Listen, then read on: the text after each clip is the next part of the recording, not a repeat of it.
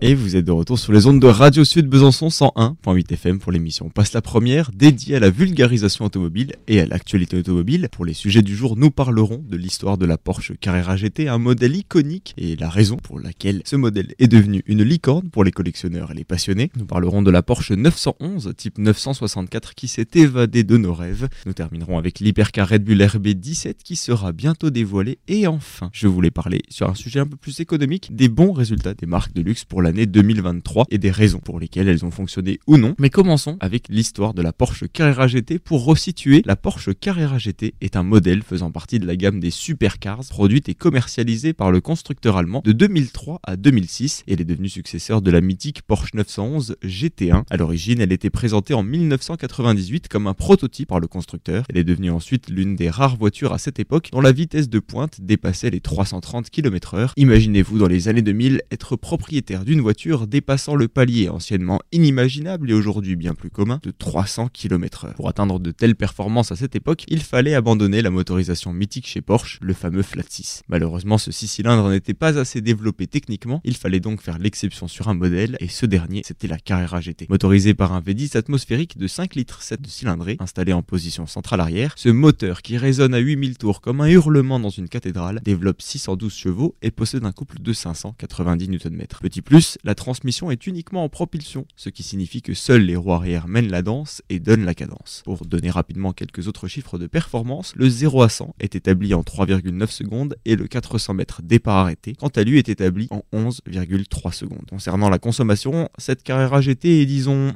Gourmande. En cycle urbain, elle consomme en moyenne 28,4 litres au 100. Chacun des détails que je viens de citer lui ont permis de la rendre mythique, une véritable licorne, certains diront. Entre le début et l'arrêt de sa production, en août 2006, 1270 exemplaires ont été vendus à travers le monde. Mais ce qui rend l'histoire de cette voiture si spéciale, c'est un événement survenu le samedi 30 novembre 2013, il y a déjà plus de 10 ans maintenant. L'acteur Paul Walker, connu pour ses rôles dans Fast and Furious, est victime d'un accident fatal à l'âge de 40 ans. À Valencia, en Californie, alors qu'il sortait d'un gala de bienfaisance, le conducteur perd le contrôle de cette carrière GT dans laquelle l'acteur est passager et s'encastre dans plusieurs arbres et lampadaires avant de s'embraser et d'enlever la vie aux deux passionnés. Dix ans après la fin de cette production, la carrière GT intègre désormais la famille Porsche nommée Classique et se retrouve aujourd'hui en revente aux alentours d'un million quatre. La relève a été prise par sa successeur, la Porsche 918, la première supercar Porsche hybride sortie en 2014. Vous avez remarqué Elle aussi était en avance sur son temps. Passons maintenant à un resto mode. Mais qui a bien pu réaliser cet exploit de mettre un moteur de 911 type 997 GT3 RS dans une Porsche type 964, une jolie Porsche 911. Il s'agit du préparateur allemand Rincars qui vient de dévoiler une restauration modifiée, aussi appelée Resto Mode, d'une 911 type 964 qui devrait sans nul doute faire l'unanimité auprès de chaque passionné. Celui-ci a combiné le design intemporel de la sportive allemande iconique ainsi que le moteur survitaminé de la type 997 GT3 RS. Vous comprenez mieux maintenant le principe du Resto Mode. Profiter des deux mondes en un seul véhicule, de quoi mettre l'eau à la bouche. Si dans la théorie cette 964 ressemble effectivement au modèle de série, dans la pratique c'est devenu un véritable missile. Vous voulez connaître le petit nom que Rincars lui a donné? RSGT. De quoi faire aussi simple qu'efficace. Sous le fameux capot arrière de cette RSGT donc sommeille le mythique Flat 6 3 litres 6 développant 415 chevaux, le tout associé à une boîte mécanique à 5 rapports. Les performances de cette fameuse RSGT n'ont pas encore été dévoilées, mais on sait qu'une 997 GT3 RS balayait le 0 à 100 en seulement 4,2 secondes et si vous décidiez de garder le pied sur la pédale, vous auriez atteint la vitesse de pointe affichée 310 km/h. Enfin, les mélomanes apprécieront l'échappement, dont le niveau sonore peut être réglé sur 8 niveaux différents. Rincars n'a annoncé aucun tarif, mais on sait que le modèle a demandé 5 années de travail minutieuse, en tenant compte de la cote actuelle d'une 911 type 964 qui ne fait que de grimper en flèche, il faudra donc débourser une sacrée somme d'argent. Pour information, il faudra obligatoirement fournir au préparateur le modèle d'origine pour qu'il puisse travailler dessus. Conclusion, je ne peux que vous conseiller dès à présent de mettre de l'argent de côté. Passons maintenant à Red Bull avec la première hypercar, la RB17, qui sera bientôt dévoilée. La première hypercar signée Red Bull sera dévoilée courant de l'année. Elle devrait développer pardon, 1250 chevaux grâce à son puissant V8 et sera baptisée RB17. La RB17 est toujours dans les hangars de la firme autrichienne, mais petite surprise, elle devrait arriver très prochainement. Présenté en juin 2022, ce fameux projet d'hypercar signé Red Bull commençait à partir aux oubliettes tant il paraissait lointain. Mais un homme, Christian Horner, directeur de la branche des technologies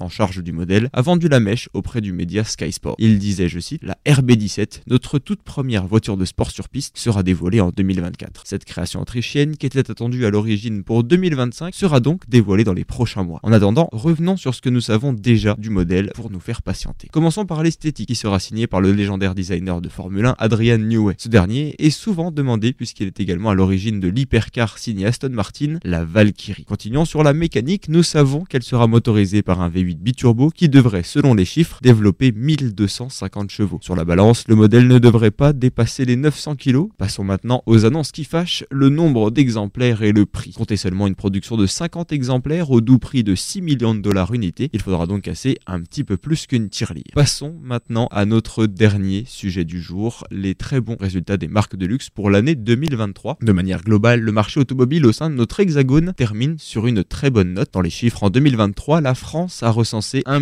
774 729 immatriculations de véhicules neufs, soit une augmentation de 16,7% par rapport à l'année 2022. Mais parmi ce million 7 de véhicules neufs vendus, on compte environ 4500 modèles de prestige, soit une part de 0,25%. Pour rappel, nous parlons bien de véhicules neufs et non des reventes et ventes aux enchères. Selon la plateforme AAA Data, qui se charge de compiler et de chiffrer les ventes des différentes marques de luxe, permettant de mettre en lumière les différentes évolutions du marché. Commençons la liste par Porsche, qui enregistre un faible recul. Le constructeur allemand a vendu 355 modèles de moins qu'en 2022, soit une baisse de 9,2% pour l'année 2023. Cette année a été également moins bénéfique pour les marques Bentley et Maserati, qui ont vendu respectivement 33% et 10,3% de voitures de, en moins qu'en 2022, ce qui explique sûrement la sortie récente des derniers modèles V8 du constructeur italien dans le but d'améliorer les ventes en ce début d'année. Revenons maintenant dans l'hexagone avec la marque alsacienne Bugatti qui a vendu une seule voiture neuve l'année dernière, soit moitié moins qu'il y a deux ans. Passons maintenant aux marques en pleine croissance, avec par exemple Lamborghini qui affiche une nette augmentation de 18,11% avec 124 véhicules vendus en 2023, de même pour son concurrent direct Ferrari qui lui propose une augmentation de 10,38%, sûrement due à la sortie du Puro Sangue, son SUV équipé d'un V12.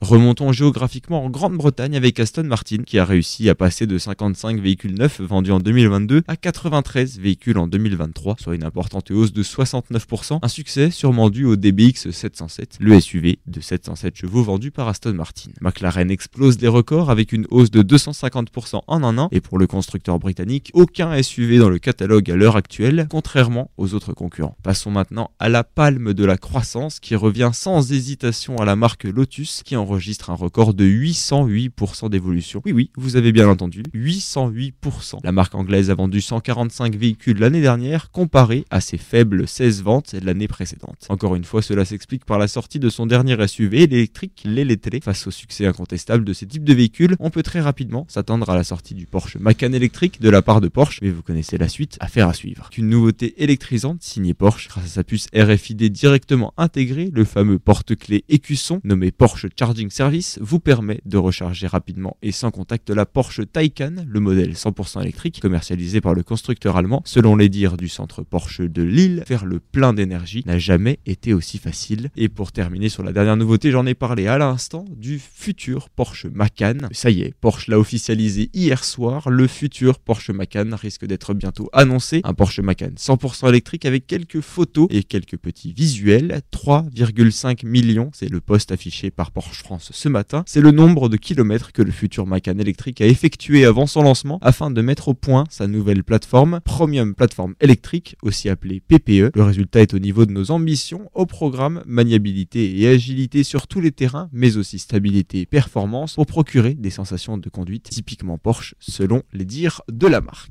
Voilà, c'était tout pour cette édition de Passe la Première, qui est sur C'est qu'on se retrouve lundi à 7h10 précisément pour de nouvelles actualités, de nouvelles informations et surtout beaucoup plus de vulgarisation. Je vous laisse avec